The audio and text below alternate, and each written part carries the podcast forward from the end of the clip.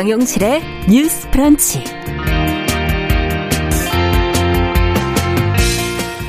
안녕하십니까, 정용실입니다. 엘에이치 사태 이후 추진의 속도를 내온 이해 충돌 방지법, 여야가 잠정 합의를 했는데요. 이 담당 상임위 의결을 앞두고 지금 몇 가지 사항을 조율 중이라고 합니다. 자, 법안에 어떤 내용이 담겨 있고 무엇이 또 쟁점이 되고 있는 것인지 자세히 좀 들여다보겠습니다. 네, 오늘 십육 일이 세월호 참사 칠 주기가 되는 날이지요. 세월호 사건을 담담하게 돌아보는 영화 당신의 사월이 최근 개봉을 했습니다. 이 다큐멘터리 영화에 담긴 기억과 또 남아있는 과제에 대해서 같이 생각해 보겠습니다. 네, 최근에 아시아 증오범죄와 미중 간의 갈등 속에서 중국계 미국인들이 정체성의 혼란을 겪고 있다는 소식이 많습니다. 이들은 어떤 상황에 놓여 있는 것인지 외신 보도를 통해서 자세히 생각해 보겠습니다. 사월 십사일 수요일 정용실의 뉴스 브런치 문을 열겠습니다.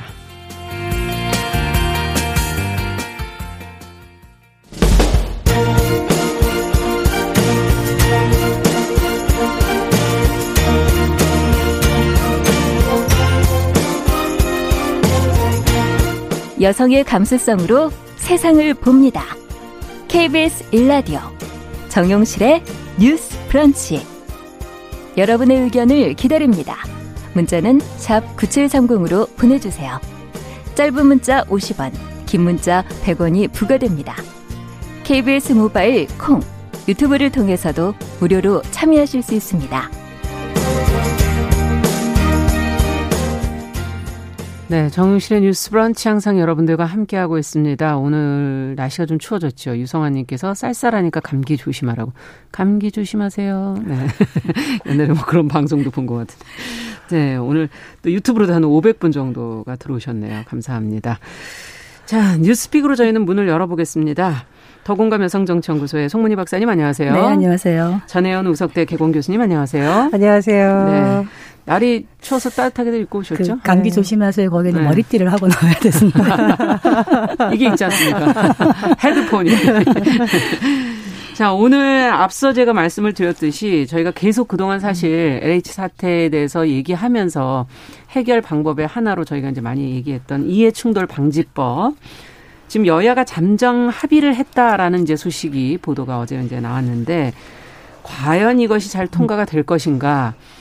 저는 또 이렇게 시간을 또 하염없이 보내지 않을까 하는 걱정도 좀 되기도 하면서 법안에 어떤 내용이 담기고 또 담겨야 되는지 지금 현재는 왜 처리가 안 되고 있는 것인지 이런 것들이 좀 궁금합니다. 어, 먼저 지금까지 나온 내용 송 박사님께서 좀 정리해 주시죠. 지금 이해충돌방지법 이게 뭐냐.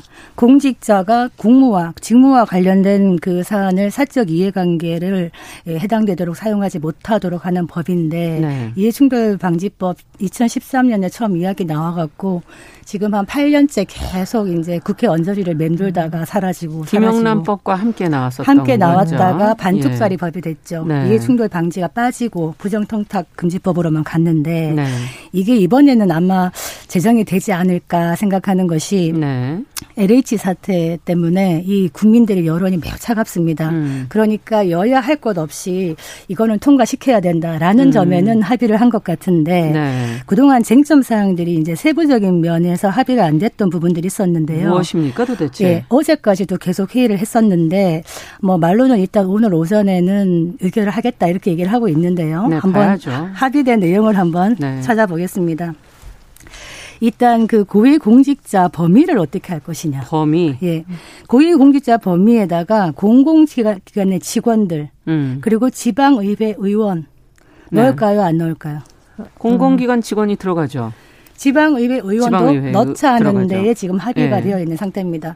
시의원이 예, 시의원의 아들이 땅을 샀는데 갑자기 도로가 생겼다. 그래서 음. 땅값이 많이 올랐다. 이런 보도 보셨을 겁니다. 네. 그래서 그런데 이제 문제는 언론인이라든가 음. 사립학교 교직원 같은 경우는 음. 기존에는 김양란법에 들어가 있거든요. 그런데 예. 이분들 넣자 음. 이렇게 했는데 이건 너무 과잉 규제다. 음. 이렇게 해서 이번에 제외가 됐습니다. 네, 그 범위를 놓고도 한동안 예. 문제였군요. 그리고 또 하나 이제 핵심이 뭐냐 하면 이 공, 미공개 정보, 정보 이런 얘기를 하는데, 우리가 이제 직무상 어떤 걸 하다가 직무상의 비밀 정보를 이용해가지고 사적 이익을 추구하는 걸 네. 막자라는 게 정부의 원안이었거든요. 네. 그런데 직무상 비밀이라는 게 개념이 선명할까요? 좀 모호할까요? 약간 모호할 수도 있겠죠. 좀 모호할 수 있습니다. 현실적으로. 네. 그렇기 때문에 이 부분을 이 소속 기관의 미공개 정보를 포함을 했습니다. 네. 직무상 비밀이든 아니든 모호하더라도 미공개 정보를 활용했다면은 처벌하자. 네. 이렇게 들어간 것이고요. 또 원래 정부 안에서는 현직 공무원만 대상이었는데 네. 이제는 퇴직 후 공무원까지 확대를 한다. 음. 그래서 퇴직 후에도 이 공무원이 삼 년간은 비밀 누설 금지 의무가 있고요. 네. 그다음에 뭐 유튜브라든가 외부 강연 등으로 돈을 버는 것도 사실상 금지하겠다. 네. 이렇게 나왔고. 근데 중요한 거는 이 논의 과정의 뜨거운 쟁점 중에 하나가, 우리가 이제 직계 좀비속 이런 얘기를 하잖아요. 네. 본인, 배우자 또는 생계를 같이 하는 직계 좀비속. 음. 이 부분을 어떻게 할 것이냐인데, 우리가 장인, 시아버지, 시어머니 네. 들어갈 거야 안 들어갈까요? 음, 안 들어가요. 이번에 안 들어갑니다. 포함해야 한다는 의견이 많았습니다. 음. 그런데 이번에 들어가지 않습니다. 네. 또 생계를 같이 하지 않는 직계 좀비속. 네. 떨어져 산다거나 생계를 같이 하지 산다. 않는 예. 이런 직계 좀비속도 들어가지 않습니다. 네. 그리고 또 하나, 일테면은 공공기관 등의 이제 임시직이라든가 계약직 직원들이 있죠. 네. 이분들은 안 들어갑니다. 안 들어가고. 네. 네. 이 정도에는 지금 합의가 되었다 이렇게 보여집니다. 음, 네. 자, 그러면 이 이해충돌 방지법에 문제가 생겼을 때 처벌은 그러면 어떻게 되는가, 이런 것도 저는 궁금하기도 하고. 자, 보, 뭐 지금 뭐 범위, 그다음에 미공개 정보, 이런 그 직무상의 비밀의 어, 선을 어디까지로 하느냐, 이런 것들이 지금 정해졌다 그러는데, 또 그 안에서의 한계점은 없는지 두 분께 얘기를 좀 들어보도록 하죠. 예전에 이 미공개 정보를 외부에 공개했을 경우에 어, 어떻게 되느냐. 지금 음. 형사처벌을 받게 된다고 엄격하게 된 것이죠. 그리고 보통 형사처벌을 받게 되면 면직을 하거나 뭐 해임처분하거나 파면을 할 때 징계위원회에서 할 수 있는 근거가 또 되기도 합니다. 그렇죠. 사실은 다시는 예. 공무원을 못한다. 음. 공기관을 취직을 못한다라는 의미를 함께 포함하고 있는 것이기 때문에 이 부분은 좀 긍정적으로 보고요. 저는 이번 안에서 추가된 부분에서 굉장히 주목해서 본 부분이 지방의회 의원이 들어갔다는 거, 네. 그리고 공공기관 부단체장과 음. 상임 임원, 감사도 들어갔습니다. 네. 그리고 공공기관의 범위에 정부 산하기관을 추가한 것은 의미가 있다고 봅니다. 네. 최근 뉴스 보니까요, 참 마음이 답답한 소식이 있는데, 어, 시의회, 모 시의회 관계자가 어, 갑자기 몸이 아프다며 물러났는데, 공교롭게도 이 시기에 그 땅 투기 의혹이 지금 지방에서 네, 제기되고 여러 가지 정황이 드러나는 상황이었다라는 것을 보면서, 사실은 지역에서 다니는 개발 정보는 국회의원들이 빨리 아는 경우도 있지만 지방의 의원들이 굉장히 빨리 알게 될 확률이 당연하죠. 높습니다. 네. 왜냐하면 지방의 의원들은 기본적으로 그 지역에서 자라고 활동을 한 분들이 많기 때문에 당연히 지역 공무원들하고 친분도 있고요. 그렇죠. 지역에서 각종 시행되는 개발을 지자체에서 시행할 때 의회 활동을 하면서 접하게 될 확률이 되게 높아요. 네. 그렇기 때문에 지방의회의 투명성을 위해서라도 이번에는 저는 좀 반드시 들어가는 음. 쪽으로 어, 법이 만들어져야 된다, 이렇게 생각을 합니다. 그리고 네. 또 하나는 아, 이 법 가지고 뭐 다 되겠어? 이 법 가지고 다 안 됩니다. 음. 사실 법도 있어야 되는 거고, 뭐 조사도 있어야 되고, 감사도 있어야 되고, 여러 가지 음. 제도가 맞물리고 인식 개선도 같이 돼야 되는데, 다만 우리 사회가 아, 이런 것을 하면 처벌받을 수 있다, 사전적으로 예방할 수 있는 법안이 필요하죠. 그래서 음. 김영란법도 한계에도 불구하고 일부분 당시에 지지를 받았던 것이거든요. 그래서 많은 변화가 있었죠. 그렇습니다. 그래서 네. 사전 예방적의 어떤 관리적인 측면이 있기 때문에 사각지대가 있습니다만 그래도 한 발을 뗀 데는 의미가 있다라고 보고, 중요한 것은 이것이 통과돼야겠죠. 음. 어, 우리 앵커님께서 네. 시작할 때 말씀하셨듯이 하도 뭐 시간이 많이 지나가서요. 그렇습니다. 제가 보면. 이제 예전에 김영란법 관련한 취재할 때도 하도 안 되니까 언론에서 매일 비판 기사가 나와서 음. 정부에 있는 의원들의 이름을 다 써서 비판하는 기사가 나올 정도로 네. 이 의원들 직무유기를 할 정도로, 그래서 여론의 압박과 국민적 여론이 어떻게 보면 그런 법안을 만든 건데, 사실 지금도 엘에이치 사태라든가 여러 가지 문제가 지금 계속 드러나고 있습니다. 하루가 멀다 하고 언론 그렇죠. 보도를 통해서 뭐 고위공무원 누구, 고위공무원의 네. 딸, 지방의회, 국회의원, 음. 국회의원을 진짜 계속 드러내고 있는데 이러다가 그냥 말 거냐는 거죠. 그렇죠. 그래서 이런 일이 터졌을 때 우리 사회가 이런 일을 해결할 수 있는 법안이라도 만들어야 음. 이 많은 사람들이 분노했던 이유가 그래도 허무하게 끝나는 것이 아니라 작은 결실이라도 맺을 수 있다. 맞습니다. 이렇게 생각합니다. 네. 사실 공직에 있으면서 공무를 담당하면서 이거를 본인의 사적인 이익에 쓰겠다. 음. 사실 그 사람이 청빈함을 아주 체화하고 있다면 문제가 안 되겠습니다만 현재 우리 그 공무원들이나 이 청렴 의식이나 수준이 매우 낮다. 이런 문제점 때문에 이 법이 필요한 것이거든요. 조사를 한번 봤습니다. 십삼 일 날 그 지금 정부 합동 특별수사본부가 네. 부동산 투기 의혹에 연루된 집단들을 이렇게 찾아보고 있는데요. 이 공직 집단의 정수와 비교했을 때 가장 많이 나온 게 엘에이치 직원이 아닙니다. 지자체장, 네. 그 다음에가 국회의원, 그 다음이 네. 지방의원.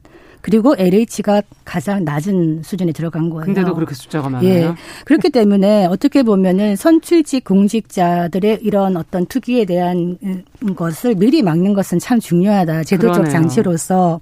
그래서 이들은 사실 직무 과정에서 어떤 고급 정보에 접근할 수 있고 우월적 지위를 이용해서 그거를 쉽게 활용할 수가 있기 때문에 음. 이 부분을 원천 차단해야 된다.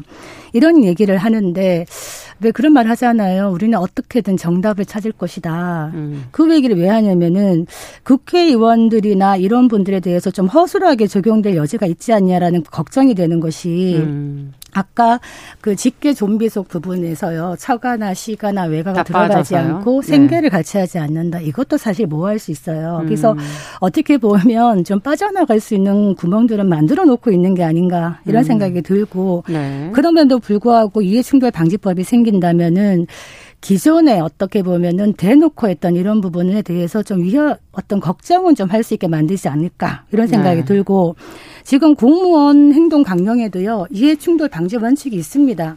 음. 그리고 부패 방지법에도 어, 이런 처벌이 있습니다만 굉장히 까다로워요 조건이. 음. 그리고 공무원 행동 강령도요 형사처벌이 없습니다. 그렇다면 그렇죠. 겁을 내지 않아요. 네. 그렇기 때문에 이해충돌방지법의 핵심은 형사처벌을 할 수 있게 만들어야 된다. 음. 이 부분을 명확하게 한번 살펴봐야 되겠습니다. 네, 어쨌든 부족하더라도 일단 시작하는 게 중요하다. 지금 그런 두 분 입장인 것 같으네요. 어떻게 보세요? 지금 음, 이번 달 이십구 일 본회의에 통과가 되어야 사실 사월 국회 안에서 마무리가 되는 그렇죠. 것이고 또 법안이 공표되면 일 년 후부터 적용이 됩니다. 그렇기 때문에 또 시간이. 또 시간이 흐를 수 있는데 그러네요. 저는 사월 국회에서 꼭 처리해야 된다. 어, 혹시나 조금 부족하더라도 처리돼야 된다는 어, 그 주장을 하는데 이유가 있습니다. 네. 오월에 지금 민주당 전당대회 당대표 바뀌어요. 네. 그리고 사월 십육일 날 민주당 원내대표 선거 있습니다. 지금 의원들이 당 내의 세력 재편에 모든 관심이 가 있기 때문에 만약 사월을 놓치면 오월로 가면 이게 정계 개편과 맞물려서 이게 또 흐지부지 될 확률이 굉장히 높습니다. 그러네요. 그리고 지금 국민의힘 같은 경우에도 뭐 합당 논의, 전당대회 음. 논의, 야권 통합 논의 시끄러운데 그나마 국민들이 관심을 갖고 어, 정부도 의지를 갖고 정무위도 의지를 갖고 회의를 했을 때 통과시키지 않으면 이거는 또 넘어갈 수 있어요. 네. 내년 올해 이제 말에 들어가면 아마 각 당에서 대선 주자 선출을 놓고 또 바빠질 겁니다. 그럼요. 그러면 아무리 국민들이 그때 요구해도 이런저런 핑계 대면서 여야 원내대표가 국회 일정 미루고 미루고 하면 이 법은 또 물 건너가서 네. 다시 원점으로부터 돌아갈 우려가 굉장히 있습니다. 그래서 이것은 여야 유불리의 문제를 떠나서 국민적인 분노를 우리가 제도적으로 조금이라도 해소할 수 있는 방안을 그렇죠. 찾는 차원에서 사월 국회에서 꼭 좀 했으면 좋겠고요. 정무에 있는 의원들은 정말 역사의 이름을 남긴다는 심정으로 내가 달았던 이 법안의 회의록이 요즘은 다 공개가 되거든요. 또 지켜보시는 예. 분들이 꽤 있으세요. 그렇습니다. 그래서 네. 우리 사회가 투명하게 가는데 어떤 의원이 기여를 했고 어떤 의원이 기여하지 못한 것을 이제 시민들이 판단할 수 있습니다. 그런 네. 막중한 책임감을 갖고 법안이 통과될 수 있도록 좀 힘을 모아줬으면 합니다. 네. 이거 있잖아요. 이해충돌에 대해서 국회의원들이 그동안에 이런 얘기를 진짜 많이 해서 오랜 세월 동안 이해충돌의 개념이 모호하다. 음. 이러면 우리가 일하는 게 많이 힘들다. 음. 이런 얘기를 계속했는데 이거 진짜 핑계거든요. 네. 왜냐하면 이해 충돌에 걸리는지 안 걸리는지 누가 가장 잘 아느냐. 본인이 가장 잘 압니다. 그렇겠죠. 그런데 그거를 눈을 갖고 모호하다 이런 식으로 빠져나가는 걸 아마 국민들이 더 이상 용납하지 않을 것 같다. 음. 그리고 설마 설상 본인이 만약에 모호하다 하면 심사를 받으면 됩니다. 별도의 심의기구에서 네. 이 부분이 나의 직무와 나의 사적 이익이 충돌되는 부분인가라고 질문을 해야 되고 거기에서 해결해 주는 방식으로 네. 충분히 갈 수 있는데 이 법 자체를 만들지 않고 지금까지 버텨왔다. 이 부분에 음. 대해서는 이제 법을 만들어지는 것도 중요하지만 일 년 동안 또 이제 시행령이 만들어지거든요. 그렇죠. 이 시행령을 어떻게 촘촘하게 만드는가도 국민이 계속 지켜봐야 되겠다. 이런 생각이 듭니다. 네.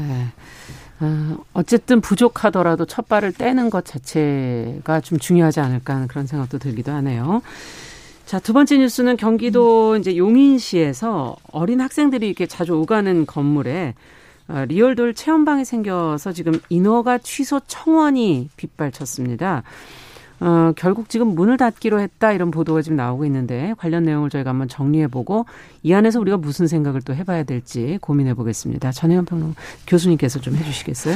보통 이제 돌 하면 인형인데 네. 리얼돌이라는 것은 사람의 신체를 따서 만든 보통은 이제 일반적으로 성인 여성 수준의 크기인 것들이 많이 실물과 이제, 예, 예, 실물과 거의 비슷하고요. 네. 그리고 보통 이제 일반적으로 우리가 파는 완구점에서 파는 것이 아니라 음. 우리나라 경우에 지금 성인용품점 일부에서 아. 어, 지금 이것을 판매를 하고 있는데 네.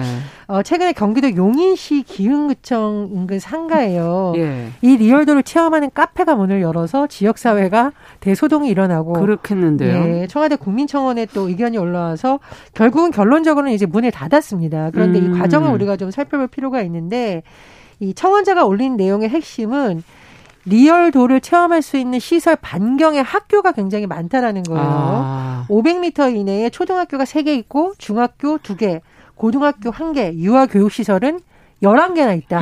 아마 아마 이걸 보고 굉장히 많은 시민들이 분노하고 걱정한 것이 아닐까. 거기에 같이 또 그래서 동의를 많이 해 주신 거군요. 그렇습니다. 사실 예. 리얼돌 문제에 대해서 깊이 들어가면 이게 미래의 뭐 에이아이라든가 로봇이라든가 뭐 성 문제라든가 개인의 사생활 뭐 국가의 규제 깊이 들어갑니다만 지금 일단 이 문제를 조금 좁혀보자면 음. 어, 누구나 지나갈 수 있는 상가에 이런 체험 카페가 있고 그 부근에 학교가 있다. 이것 때문에 아마 많은 시민들이 동의를 했고요. 예. 아마 업주도 이제 이런 소식이 전해지고 하다 보니 문을 닫은 것으로 지금 전해지고 있습니다. 네. 그런데 그렇다면 왜 용인시는 여기에 대해서 제재를 하지 않았을까? 법적인 허점이 있습니다. 어. 이 리얼돌 체험 카페가요. 현행법상 제가 말씀드렸듯이 성인용품점으로 분류가 되어 있습니다. 근데 학교 반경 안에 그런 것들이 들어갈 수 있나요? 자, 지금부터 이제 찬찬히 하나 예. 설명을 드리자면 일단은 그러면 성인용품점은 어떻게 해야 되느냐? 예. 허가를 받아야 되는 게 아니고 세무서에 신고만 하면 일단 영업을 할 수 있습니다. 아, 신고제군요. 그렇죠. 그런데 용인시에서 이미 세무서에 신고하고 영업하고 있는데 이, 이제 와서 이거 인허가 못한다고 할 수 있는 법적 근거가 사실상 없는 겁니다. 음. 그러니까 용인시에서 막 언론이 취재하고 시민들이 항의를 하니까 이게 지자체 인허가 대상이 아니다. 그래서 음. 청소년 유해시설인지 좀 살펴봐야겠다는 입장을 한번 이제 냈어요. 네. 그랬더니 이게 또 어디로 갔느냐. 교육청 쪽으로 문의를 또 기자들이 그렇죠. 하겠더니 교육청이 꼼꼼히 살펴보니까 이게 교육환경법상 불법시설일 수 있다라고 네. 이제 판단이 내렸는데 학교로부터 반경 이백 미터 내 지역은 교육환경보호구역으로 되어 있습니다. 네. 그리고 제가 말씀드렸듯이 뭐 초등학교 유치원이 그 안에 있었기 때문에 불법시설인 걸로 판단을 한 것으로 지금 언론 보도를 통해 정해지고 있어요. 음. 다만 이 업주가 문을 닫으면서 굉장히 항변을 했는데 이게 사전에 불법시설이 아니라고 다 확인받고 열었는데 이번 기회에 좀 확실하게 차라리. 자기도 손해다. 지금 뭐 그렇죠. 그런 입장이군요. 사전에 알려줬으면 됐지 않냐는 좀 항의를 하고 있는데 어, 심정적으로는 이 주인의 항의에 화가 날 수 있지만 사실 이것은 제도적인 정비가 필요하다라는 주장은 허점이 있는 거네요. 설득력이 있습니다. 왜냐하면 네. 이거 만들어지고 나서 민원 넣고 청와대 민원 예. 올라가고 교육청 혼선 믿고 사실 이게 경찰에서도 아마 민원이 들어갔을 걸로 제가 보여요. 그런데 네. 경찰도 이미 법적으로 세무서에 신고를 하고 있는 곳을 문을 닫게 할 수 있는 권한은 없어요. 그렇죠. 자, 이렇다 보니 문제가 되는 거고 최근에 다른 지역에서도 이게 문제가 됐었는데요. 예. 이 지역 같은 경우에도 어, 리얼돌 체험 카페가 있는데 문제는 뭐냐면 이 지역에서는 전단지가 어, 체험하러 놀러와라. 그리고 뭐 유튜브를 하면서 음. 설명해주면서 놀러와라 하다 보니 이것도 여러 가지 문제제기가 돼서 경찰의 입장을 물었더니 전단지는 경찰이 어떻게 규제할 수 있는데 아까 말씀드렸듯이 이 시설 자체를 경찰이 폐쇄하라고 명령하거나 이럴 수 있는 근거가, 근거가 없다. 법적인 거죠. 근거가 없다. 자, 그래서 이번 사태가 말해주는 것은 이 리얼도 논쟁이 사실은 몇 년 전부터 일어났고 맞습니다. 수입을 할 수 있느냐 없느냐를 놓고 가지고 대법원 판결까지 갔어요. 네. 근데 결론적으로 지금 수입이 되는 것은 대법원 판결에서 허용을 해줬기 때문입니다. 예. 그 이유는 개인의 사적이고 은밀한 영역을 국가 개입을 최소화해야 된다라는 거예요. 네. 자, 그래서 이 부분에 대해서도 앞으로 계속 소송이 들어가면서 법적인 논쟁이 일어날 수 있는데 어, 이번 일을 계기로 좀 이것을 공론화를 시켜서 그렇죠. 어, 이런 것이 과연 어, 미래의 어떤 불가피한 문제인 것인가? 어떤 유의한 점이 있는가? 음. 그냥 법적으로 어떤 규정을 만들어야지 이 부작용을 최소화할 수 있는가 등등에 대한 논의가 좀 필요하다는 시사점이 있는 제도가 못 따라가죠. 지금 현실이 워낙 빠른 속도로 변화하고 있기 때문에. 하지만 빨리빨리 그걸 대처해 나가는 것도 굉장히 중요할 것 같고. 지금 이게 교육청하고 이제 여러 군데에서 이 문제를 과연 어떻게 또 앞으로 처리해야 할지도 어, 좀 고민이 필요한 게 아닌가 하는 그런 근본적인 생각도 들고요. 어떻게 조금 이 문제를 보완해야 될까요? 그 어떻게 보면은 리얼돌 논란이라든가 아니면 로봇 과의 어떤 네. 인간이 로봇과 섹스하는 시대가 올 것인가 이런 거에 대한 거는 앞으로도 계속 진행되는 과정이기 때문에 예. 반드시 공론화가 필요할 수밖에 없는 부분인데 네. 이 사안의 쟁점은 이제 아동과 청소년의 포커스를 한번 맞춰보자면요. 네. 학교 안에서 이백 미터나 이런 데 있는 것도 문제이고 리얼돌의 형태 자체가요. 음. 아동이나 청소년의 형상을 하고 있다면 이것은 큰 문제입니다. 네. 실제로 이 실제 어린이와 성관계를 한다는 느낌을 줄 정도의 그런 어린이 형상을 만드는 리얼돌이라면 이 부분에 대해서는 규제가 있어야 된다. 음. 이 부분을 왜 얘기하냐면 이제 해외 같은 경우에 실제로 리얼돌에 대해서 좀 많이 관대하다고 할 수 있는 선진국에서도 아동이나 청소년의 형상을 한 리얼돌에 대해서는 엄격한 금지를 하고 있는 나라가 미국, 캐나다, 호주 등입니다. 그렇죠. 네. 그만큼 그런데 한국은 지금 이거에 대해서 규제 자체나 규정이 없다 보니까 실제로 들어오는 리얼돌이 키가 한 백오십, 백오십오 센티미터인데 이게 청소년 형상인지 아동인지 긴가민가 하단 말이에요. 그러면 실제로 이런 것들을 시판하거나 네. 판매할 때 규제할 수 있는 기준이 없다. 음. 이런 부분에 대해서는 법적 공백이 있겠다 생각이 들고 네네. 또 하나는 서울행정법원에서 시작이 되어서 대법원에서 이 리얼돌에 대한 수입을 허용하라는 판결은 내려와 있어요. 음. 그런데 또 관세청에서는 이거 풍속을 해치는 것이다 해서 또 막고 있고 음. 이런 것들이 계속 되다 보면 그 틈을 타고 이런 또 공백이 생기면서 계속적인 논란이 될 것이다. 네. 이 부분은 사회적인 공론화도 필요하고 법적인 정비도 필요한데 네. 성인용 리얼돌에 대해서는 알겠습니다. 또 어떻게 할 것인가. 네. 이 부분은 별도의 또 논의가 필요하지 않겠나 생각이 네. 듭니다. 끝으로 한 말씀. 이 작년에 왜 K리그 관중석에 리얼돌 해서 굉장히 해외에서 아, 예. 비판을 샀습니다. 그래서 우리가 사실 리얼돌 문제는 여성을 어떤 관점으로 바라보는가 그리고 음. 아이들에게 성에 대해서 어떻게 가르치는가 좀 연관이 되어 있거든요. 그런 부분도 같이 좀 논의가 되었으면 하는 바람입니다. 네, 앞으로도 저희가 좀 같이 한번 생각해보고 고민해봐야 되겠습니다. 자, 뉴스픽 전혜훈 우석대 개공교수 더공감 여성정치연구소 송문희 박사 두 분과 함께했습니다. 말씀 잘 들었습니다. 감사합니다. 감사합니다. 자, 정용실의 뉴스브런치 듣고 계신 지금 시각 열 시 이십팔 분이고요. 라디오정보센터 뉴스 듣고 오죠. 국내 코로나십구 백신 일 차 접종 완료자가 백이십만 명을 돌파했습니다. 접종 후 이상 반응 의심 신고 사례는 육십사 건이 새로 접수돼 누적 만 천칠백구십구 건이며 구십팔 점 사 퍼센트가 근육통, 두통, 발열, 오한, 메스꺼움 등이었습니다. 이천이십일 인터넷 이용자 조사에 따르면 코로나 확산과 사회적 거리 두기에 따라 저녁 여섯 시 이후 인터넷 사용 시간이 전년보다 평균 칠 퍼센트포인트 증가했으며 주말 인터넷 사용 시간도 전년 대비 십이 퍼센트 늘었습니다. 일본 정부가 원자로 오염수를 발생시키는 후쿠시마 제일 원자력발전소의 폐로 전망이 보이지 않는다고 아사히 신문이 지적했습니다. 현재 오염수는 매일 백사십 톤이 발생하고 있습니다. 지금까지 라디오 정보센터 조진주였습니다.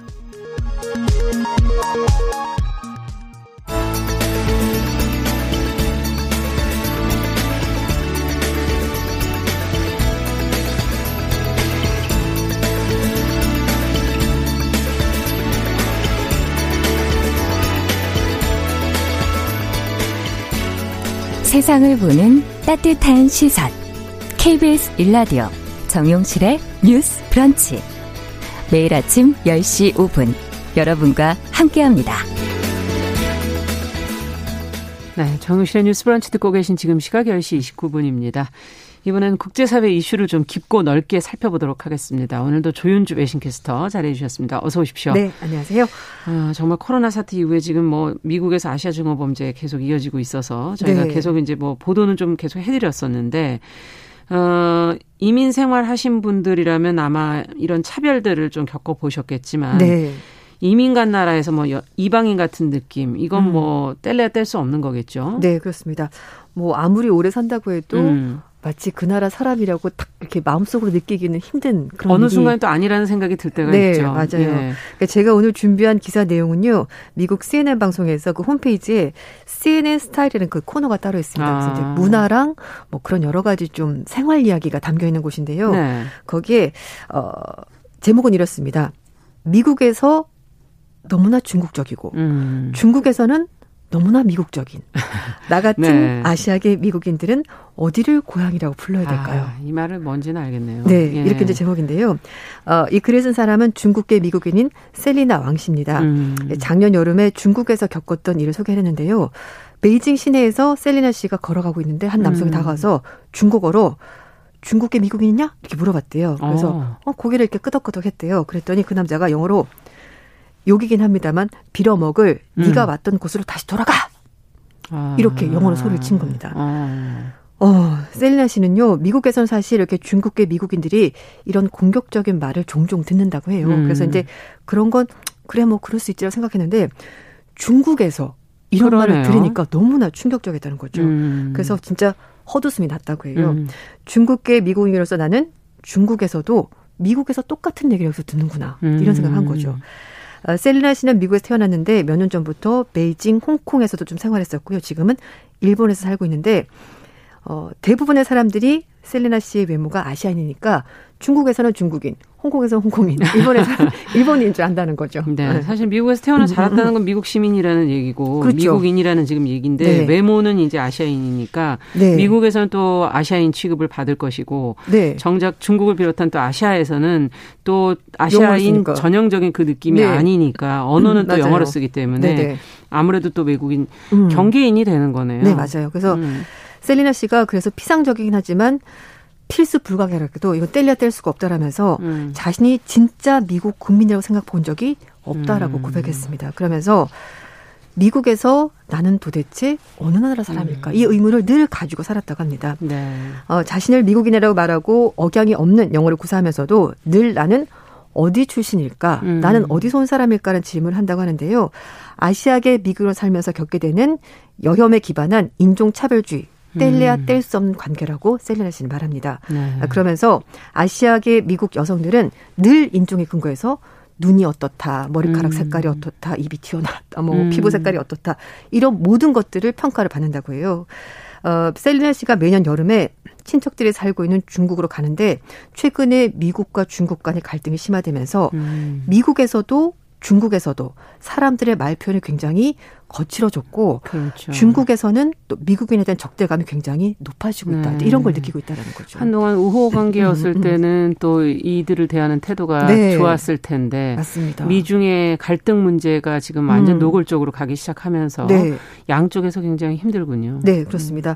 중국 언론에서는요. 미국의 자국 우선주의를 강하게 비판하면서 반미주의 부추기고 있고요. 음. 그리고 미중 무역전쟁을 언급하면서 미국을 세계의 적이다 이렇게 표현을 하고 있습니다. 중국 쪽에서는. 네. 그런데 또 미국의 여론조사기관인 퓨 리서치 센터가 조사를 해봤더니 미국 성인 열 명 중 아홉 명은 중국을 경쟁자 또는 적이다 이렇게 대사해서 두 나라가 서로서로 상대방 국가를 싫어하는 겁니다. 음. 이 버락 오바마 행정부 시절에 노동부 부장관을 지냈었던 대만계 미국인 크리스토퍼 루시는요. 씨엔엔 방송과 인터뷰를 하면서 이렇게 아시아 국가와 어떤 갈등 상황이 발생하게 되면 아시아계 미국인 그리고 아시아계 미국인으로 보이는 동양인들이 음. 희생양이 된다고 지적했습니다. 그렇죠. 이런 아이러니한 상황 때문에 아시아계 미국인들은 상처를 받고 혼란스러워하고 심지어 실제로 아무런 관계도 없는 저 멀리 떨어져 있는 나라에 대해서 책임을 져야 된다는 거죠. 네. 음. 그러면 이게 중국계라고 이제 앞서 셀리나 네. 씨 얘기를 했는데 그러면 거기서 태어난 건가요? 아니면은 뭐 이민을 간 건가요? 그러니까 셀리나 씨 어머니 아버지가 대학 진학을 위해서 중국에서 미국으로 건넜다고 해요. 그래서 부모님이. 네, 셀리나 씨와 여동생이 미국에서 태어났고요. 그리고 음. 어, 이제 자녀가 태어나니까 엄마 아빠가 이제 학업도 해야 되고 일도 해야 되니까 좀 힘든 부분 있잖아요. 그래서 네. 어, 할머니 할아버지가 중국에서 미국으로 건너온 겁니다. 식구들이 다 오신 네, 거네요. 맞습니다. 네. 그래서 그 셀리나의 할머니 할아버지가 중국에 살았을 때 가족 익숙했었던 생활 방식을 어, 할머니 할아버지가 미국으로 건너오면서 셀리나 음. 집에서 이제 그걸 접목을 한 거죠. 그래서 정원을 채소밭으로 가꾸면서 필요한 야채를 다 집에서 길러서 먹고 그래서 갑자기 중국... 미나리가 왔어요. 아, 그렇죠. 영화 미나리가 부분이 그래서 이제 채소밭에서 가꾼 네. 야채로 만두도 만들어 먹고 중국 음식도 먹으면서 이제 다양하게 이제 그렇게 음식을 먹은 겁니다. 그러니까 네. 미국과 중국 생활이 이렇게 병행하고 네, 있는 거네요. 겹쳐지게 된 겁니다. 예. 할머니 할아버지가 학교를 다닌 적이 없다고 해요. 근데 음. 독학을 해서 중국어를 쓰고 말할 줄 알았고 그런 부분을 굉장히 자랑스러워하셨고요. 그래서 이제 손녀인 셀리나와 셀리나 여동생에게 직접 중국어를 가르쳐 주셨습니다. 네. 그래서 사실은 셀리나가 미국에서 태어났지만 모국어는 중국어입니다. 첫 번째 언어는 사실 중... 미국에 있는 차이나타운을 가보면은 자기들끼리 네. 중국어로 영어를 안 쓰고 네. 있죠, 거의. 맞습니다. 예. 근데 이제 셀리나가 학교 가기 전에 이제 영어를 조금 말할 수 있었다고 해요. 음. 아, 셀리나의 엄마가 근데 셀리나가 첫 번째 언어가 중국어니까 음. 중국어 억양이 영어를 할 때 나타났던 거죠. 네. 그래서 엄마가 걱정이 돼서 집에서 영어를 쓰기 시작한 겁니다. 네. 그때부터 셀리나도 스스로 중국다움을 없애려고 노력했다는 음. 거죠. 그리고 초등학교 들어가서는 부모님에게 중국 음식이 들어간 도시락 싸지 말라 이렇게 부탁을 했습니다. 한국 이민하시는 분들도 아마 비슷할 것 같은데요. 예. 왜냐하면은 한 번은 삭힌 달걀을 가져갔었나 봐요. 중국 음식 예. 보면 아시죠? 삭힌 예, 달걀. 알죠, 알죠. 근데 반 친구들이 예. 허, 썩은 달걀을 가져왔어. 이렇게 예. 돼서 놀림을 받은 거죠. 그래서 대신에 피비엔 이제 이게 뭐냐면 피넛 버터 앤 젤리. 예. 땅콩 버터랑 잼 바른 샌드위치 있잖아요. 그거를 미국 음, 대표적인 학생들이. 도시락이죠. 예. 음. 그것만 싸갔다고 합니다. 아이고. 어, 셀리나 씨는 이런 순간들이 쌓이면서 나를 미국인처럼 보이게 했지만 그러나 나의 가족, 전통, 아시아계 미국인의 사회 모습들은 내가 알고 있는 미국의 일부처럼 문화의 용광로 이렇게 약간 모든 것이 섞여 있었다 이렇게 회상을 했습니다. 네. 저희 영화 미나리 얘기했던 이유도 이제 아시아계의 미국인으로서 거기에 적응하는 네. 과정.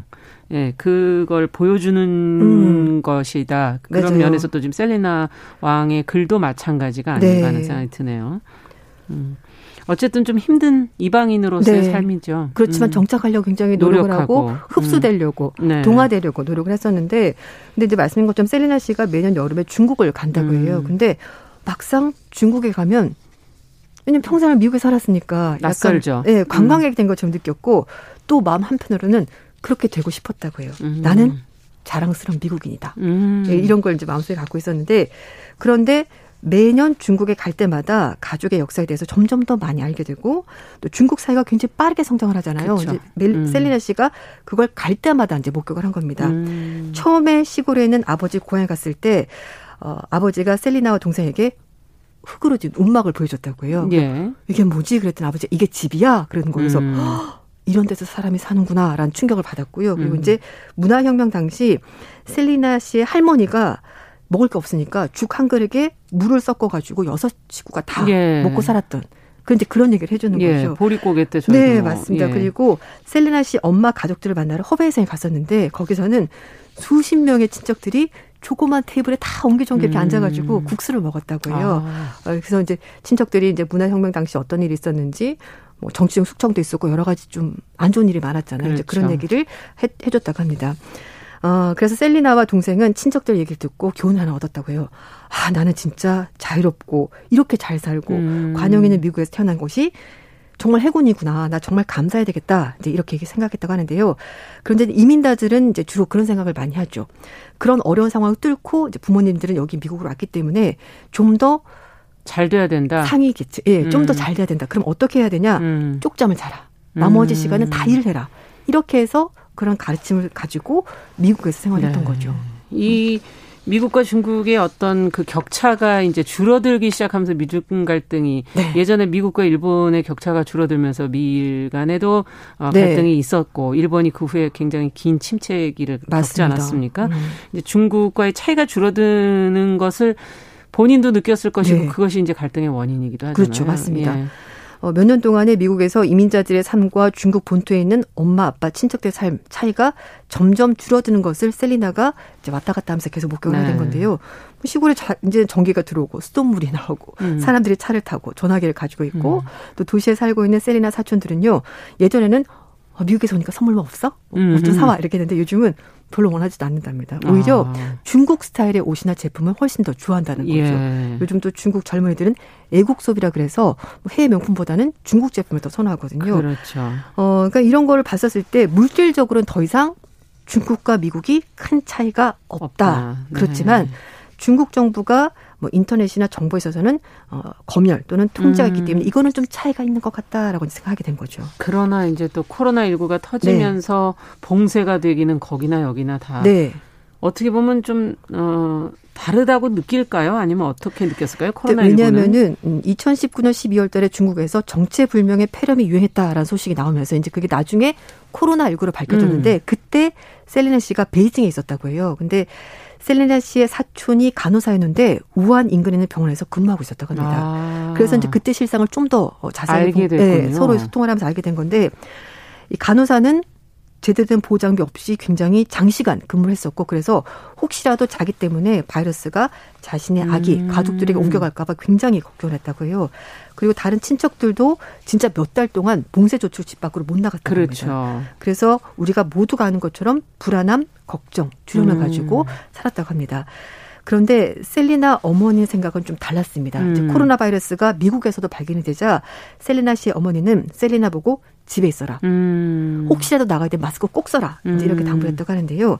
셀리나 엄마는 코로나 바이러스가 치명적인 것보다 코로나십구에 걸린 중국 여자란 이유 때문에 혹시라도 음. 차별을 받을까 봐 그 부분을 더 걱정을 했다라는 겁니다. 그러니까 그 전에는 좀 묻혀 있었던 어떤 인종 차별이 네. 이제 더 노골적으로 맞아요. 드러나기 시작했다. 네. 이렇게 볼 수도 있겠네요. 그렇습니다. 근데 뭐 지난번에 한번 말씀드렸는데 트럼프 전 대통령이 코로나 바이러스를 중국 바이러스 이렇게 불렀고요. 네. 쿵플루, 그러니까 쿵우 독감이다 이렇게 부르면서 인종 차별주의 증오를 부추겼고요. 결국은 아시아계 미국인들을 공격하는 어떤 빌미를 제공하게 된 겁니다. 그래서 그 아시아와 태평양 지역의 사람들을 차별하지 말아달라라고 옹호하는 단체가 있는데 네. 코로나십구 유행 기간 동안에 아시아인을 대상으로 한 범죄가 삼천칠백구십오 건이나 발생했다고 합니다. 아. 사실 미국과 중국 관계가 늘 나빴던 건 아니에요. 예전엔 좋았죠. 네, 그러니까 미중 두 나라가 이 강대국 관계 새로운 모델을 만들자 이제 이런 얘기를 하면서 둘이 좀 잘, 잘해보자 이런 얘기도 있었는데 음. 트럼프 행정부 때도 마찬가지고 지금 현재 정부도 마찬가지고, 예, 마찬가지고 예, 블링컨 장관이 얼마 전에 이십일 세기 미국이 직면한 가장 큰 지정학적인 도전은 바로 중국이다. 이제 이렇게 표현한 음. 겁니다. 어, 미국 행정부가 가지고 있는 가장 어려운 문제는 미국에 있는 아시아계, 중국계 미국을 상대로 한 차별을 가하지 않고 어떻게 하면 효과적으로 중국을 대할 것인가 그 문제를 고민할 필요가 아. 있지 않을까라고 네. 셀리나 씨 얘기를 하는데요. 음, 앞에 말씀드렸던 그 루 부장관 얘기는 네. 미국에 살고 있는 아시아계 미국인들이 오랫동안 이방인 취급을 받았었고 음. 미국 국민으로서 신뢰를 받지도 못했다 이렇게 얘기했습니다. 음. 그러면서 우리가 계속 이런 식으로 적대적으로 간다면은 예전에 중국인 철도 근로자들이 사람 대접 못 받았던 것처럼 음. 그리고 이 차 대전 당시 일본인처럼 베트남 전쟁 당시 한국인과 베트남인처럼 결국은 미국과 중국과의 관계가 그때처럼 바빠질 음. 수가 있다. 이렇게 얘기를 하는 겁니다. 그리고 셀리나 씨는 미국과 중국 양국 정상의 설전이 마치 어린아이들이 말싸움하는 거랑 마찬가지라면서 결국 이렇게 두 나라 간의 지정학적인 분쟁 때문에 실제 미국에 살고 있는 미국 국민들의 삶이 송두리째 흔들릴 수 있다. 이렇게 걱정했습니다. 그러면서 미국 국민으로 인정받기를 원하고 있는 자신보다 더 나이가 어린 아시아계 미국인들이 지금 상황에 대해서 굉장히 허탈해하고 있다는 걸 알고 있다면서 이렇게 되면 이 사람들이 어디를 가든지 자신처럼 이방인으로 여겨지는 삶을 살게 될 것이다라고 걱정했습니다. 씁쓸하네요. 미국 안에서도 아시안계의 역할이 분명히 있는 건데. 그렇습니다. 네, 음. 국제뉴스 오늘은 미중 갈등과 아시아인 증오 범죄로 인한 두려움 속에 사는 한 중국계 미국인의 이야기 들어봤습니다. 네. 조윤주 외신캐스터와 함께했습니다. 감사합니다. 네, 감사합니다.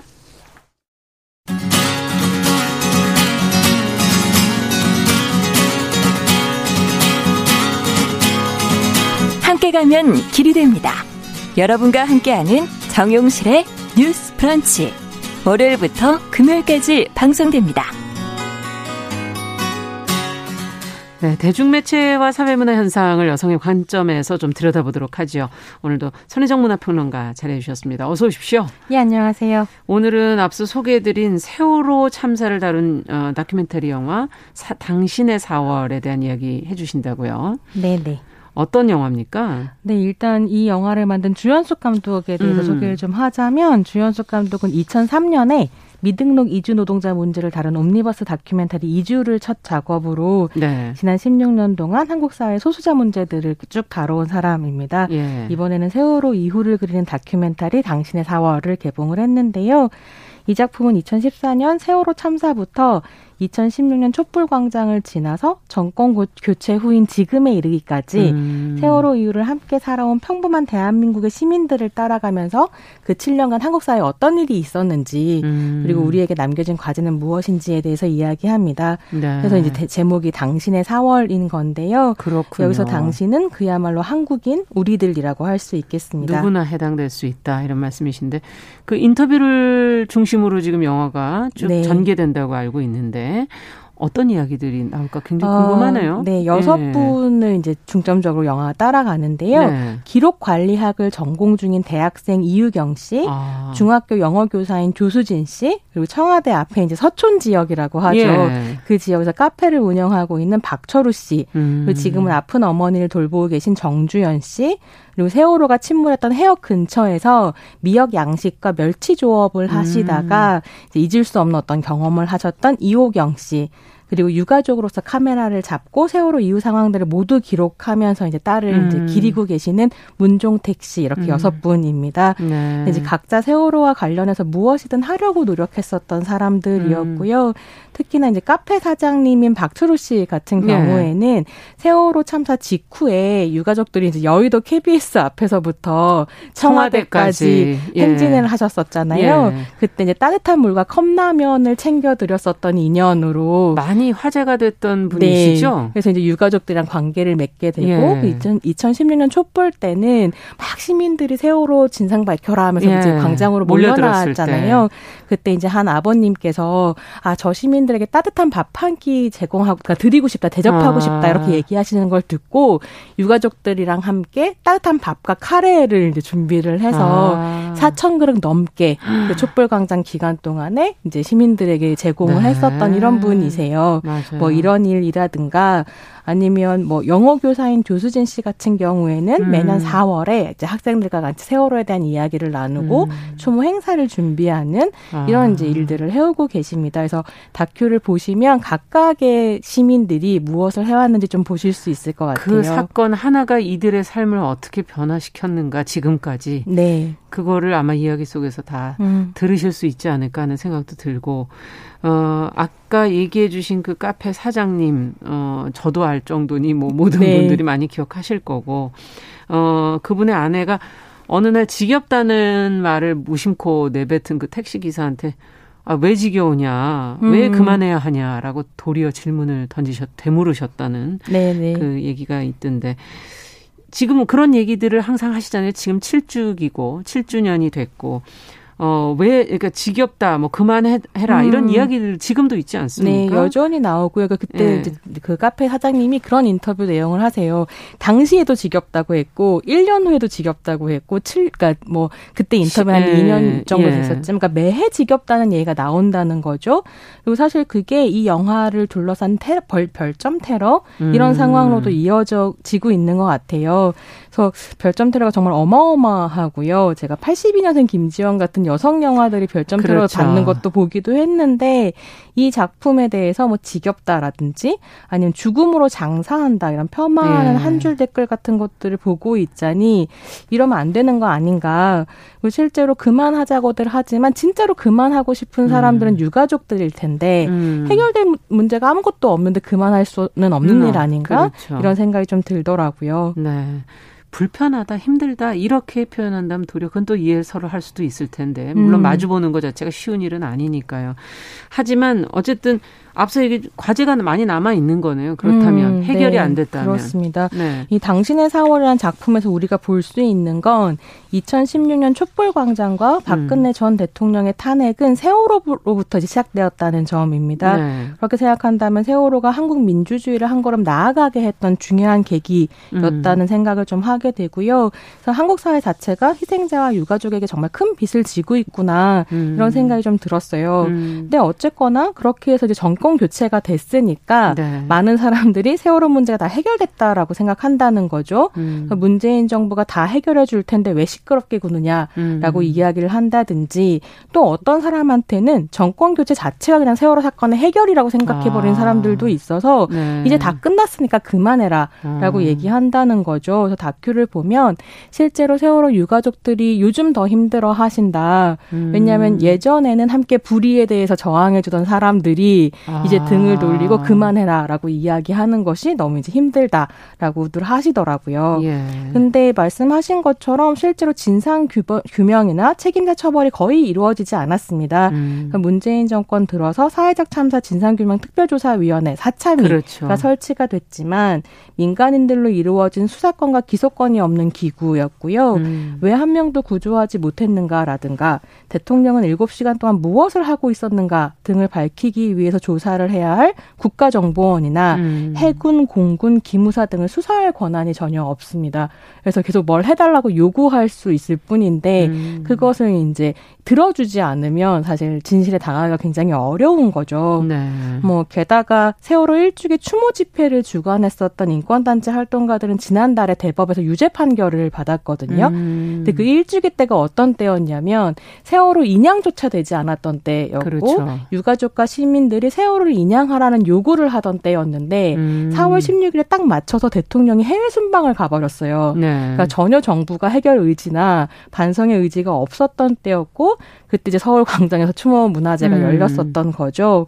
근데 이 추모대를 열어서 뭐 미신고 집회를 했고 음. 교통 방해를 했고 공, 뭐 특수 공무 집행 방해를 했으니 아. 당신들은 유죄다라는 판결이 나온 것인데 이거를 시민으로서 받아들이기는 좀 어려운 것 같습니다. 음.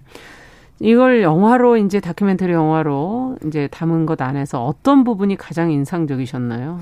저에게 사실 제일 인상적이었던 음. 그러니까 장면 장면이 굉장히 여러 가지 생각을 하게 하기도 음. 하고 미학적으로 담담하면서도 아름답게 잡은 부분들이 아. 좀 있긴 한데요. 저한테 인상적인 장면은 기록관리학을 전공하고 있는 이제 아까 말씀드렸던 대학생 학생. 이유경 씨가 네. 단원고에 희생자들 유품이 보존되어 있었던 세월호 기억 교실이 있었어요. 예. 책상마다 학생들 사진이라든가 그렇죠. 물건들이 있는. 근데 이 유품들을 하나하나 닦고 정리하는 장면이 나오거든요. 음. 이분 전공 자체가 기록 관리학이니까 이 기록들을 관리하는 음. 이제 봉사를 했었던 거죠. 근데 그렇게 희생자들의 사진을 닦고 물건을 닦고 그들을 기억하는 행위들을 통해서 뭐 본인도 스스로의 상처를 달래기도 했겠지만 음. 이제 희생자들의 상처도 달래려고 하는 어떤 재의가처럼 보이기도 아. 했는데 저는 저는 이유경 씨가 정성 들여 유품을 관리하는 그 장면이 당신의 사월 그 자체로 느껴지기도 했습니다. 어. 이 영화가 왜 칠 년이나 지난 지금 이것들을 꺼내서 우리에게 얘기하는가라고 예. 하면 충분히 해결되지 않았었던 그 칠 년간의 트라우마라고 음. 하는 것에 이제 말을 걸고 같이 또 나아가자 이런 이제 제안을 하는 것처럼 보였던 거죠. 음. 그래서 한 평론가가 한 줄 평으로 몇몇 기억 외에 이 영화 이 영화의 영화적 가치가 무엇인가 이런 평을 했었는데 저는 사실은 이 작품에서 그 기억하고 기록함으로써 그 다음을 이야기하는 음. 그 영화적 가치를 영화적 가치라고 얘기하지 않는다면 음. 그렇다면 무엇이 영화가 할 일인가를 되묻고 싶다는 생각이 좀 들었습니다. 그러네요. 지금 이제 트라우마 이런 표현을 해주셨는데 어, 영화 장면이 그 전환되는 중간 중간에. 어, 적혀있던 그런 문장들이 있다고 얘기를 네. 들었어요. 뭐 주디스 허만의 트라우마에 대한 정의 같은 것들이 네. 나오고 그다음에 트라우마를 어떻게 해결할 수 있는지 우리가 뭘 해야 되는지 이게 간지로 들어가게 되는데요.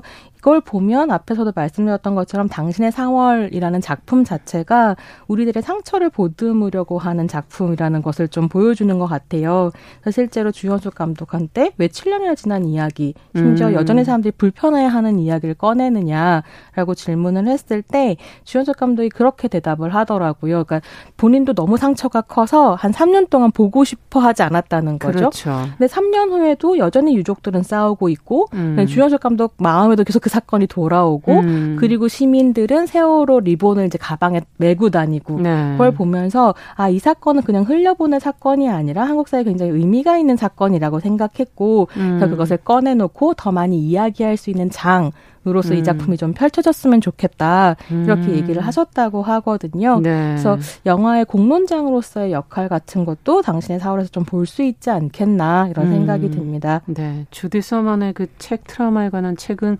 사실 어찌 보면 그냥 이렇게 상처를 과학적으로만 접근한다기보다는 조금 더 음. 인간적으로 접근해주는 면이 있지 않나 하는 생각도 들고 트라우마 이런 상처를 우리가 어, 과연 어떻게 마무리해야 하는가 하는 그런 음. 고민도 생기게 되고요. 네. 끝으로 이 영화를 보시고 난 다음에 마지막으로 아, 전해주실 말씀은? 사실 저에게 음. 또 인상적인 분은 지성이 아빠인 문종택 씨입니다. 음. 거의 인터뷰가, 이분은 인터뷰가 나오지 않고 모습만 비춰주는데요. 아.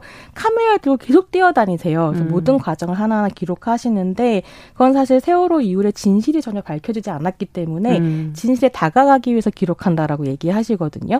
어, 포스트 세월호 작품들이 하고 있는 건 이 작업인 것 같기도 해요. 음. 진실에 다가가기 위해서 카메라를 드는 것. 그랬을 때 우리가 우리의 트라우마를 상처를 치유하는 것도 너무 중요하지만 음. 한편은 그 치유를 발판으로 해서 정부가 진실을 규명하고 음. 책임자를 처벌하도록, 그러니까 할 일을 다 하도록 음. 행위하고 말하는 것으로 이어져야 한다는 생각이 좀 들었습니다. 네. 자, 오늘 세월호 참사를 다룬 당신의 사월 손희정 문화평론가와 함께 살펴봤습니다. 말씀 잘 들었습니다. 감사합니다. 정용실의 뉴스 브런치 수요일 순서도 같이 인사드리겠습니다. 저는 내일 뵙겠습니다. 감사합니다.